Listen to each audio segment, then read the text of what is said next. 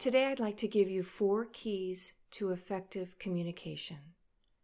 Number one, be clear and concise about the issue.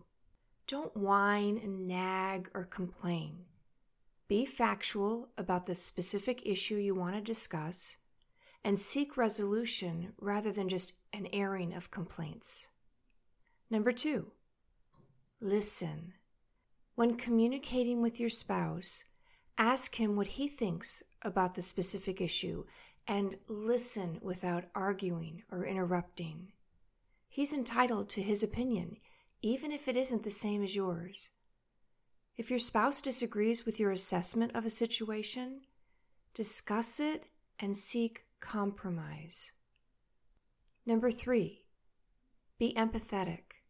Empathy is understanding or being sensitive to the feelings of others or the thoughts and experiences of others.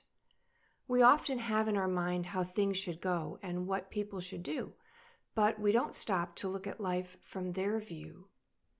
When we practice empathy, whether with our husband or our children, we give ourselves the opportunity for more connection with them and for growth in our own generosity.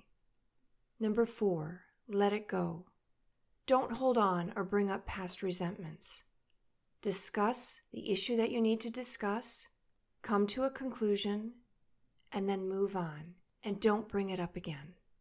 If you need to discuss the issue again, bring it up as if it were the first time. Don't bring it up as if you're unloading that backpack of, don't you remember when we talked about this before? Just bring it up again. So after you have a discussion and you communicate your needs or desires and you listen to your spouse with empathy or to your children with empathy, come to some conclusions and then let it go.